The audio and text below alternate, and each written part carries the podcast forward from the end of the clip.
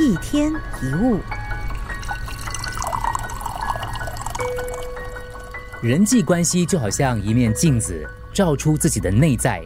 你最喜欢的人，实际上是反映你自己希望拥有的特质；你讨厌的人，就反映你自己不喜欢的那个部分。比如说，你欣赏某个人的善良，那么它反映的就是你内在的善良；你讨厌某个人的虚伪，就表示你在某个部分也是虚假的。那些你不喜欢的特质，都是存在于内在，只是被你否认或藏起来。因此，当有人把它表现出来，你就会觉得排斥、不喜欢、厌恶别人，是源自于排斥自己。如果你被别人的懦弱给激怒了，那是因为你厌恶自己的懦弱，所以才会被激怒。如果别人懒惰，你不满，那是因为你对懒惰的自己也不满。别人身上的负面特质会激怒我们，往往反映出我们也有相同的特质。比如说，如果你的父母常常批评你做事很糊涂，做事拖拖拉拉，你也会受不了别人糊糊涂涂做事拖拖拉拉。你要求自己要守时，自然也会要求别人要准时。当别人迟到，你就会发火。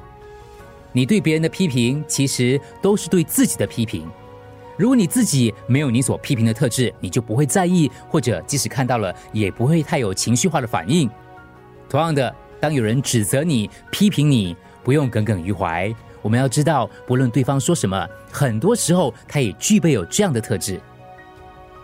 人所看到别人的丑陋面，正是自己的一面镜子，从里面可以看到我们真实的自己，能照见自己的愤怒、嫉妒、恐惧、贪婪跟不安。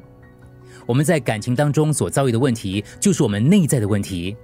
如果你不断跟自己的内在冲突，那么在关系当中也会不断的跟别人冲突。内心有很多愤愤不平的人，关系也会争闹不休。常常生气动怒的人，往往是对自己的生活不满意。当自我否定，就会迁怒别人。你会生气，很多时候不是那个人导致的，而是你一直这样对待自己，长期在心里自责。于是，当有人说某些话的时候，你就会认为那个人在指责，即使他没有那个意思。如果你觉得受伤是因为你的心底有伤口，那个伤痛迟迟没有被抚平、被疗愈，因此，当某个刺激、某个事件、某个人际互动当中的一个反应出现，就会爆发出来。你每一次反击，自己都会再受伤一次。一天一物，除了各大 Podcast 平台。你也可以通过手机应用程序 Audio 或 U F M 一零零三 SG slash podcasts 收听更多一天一物。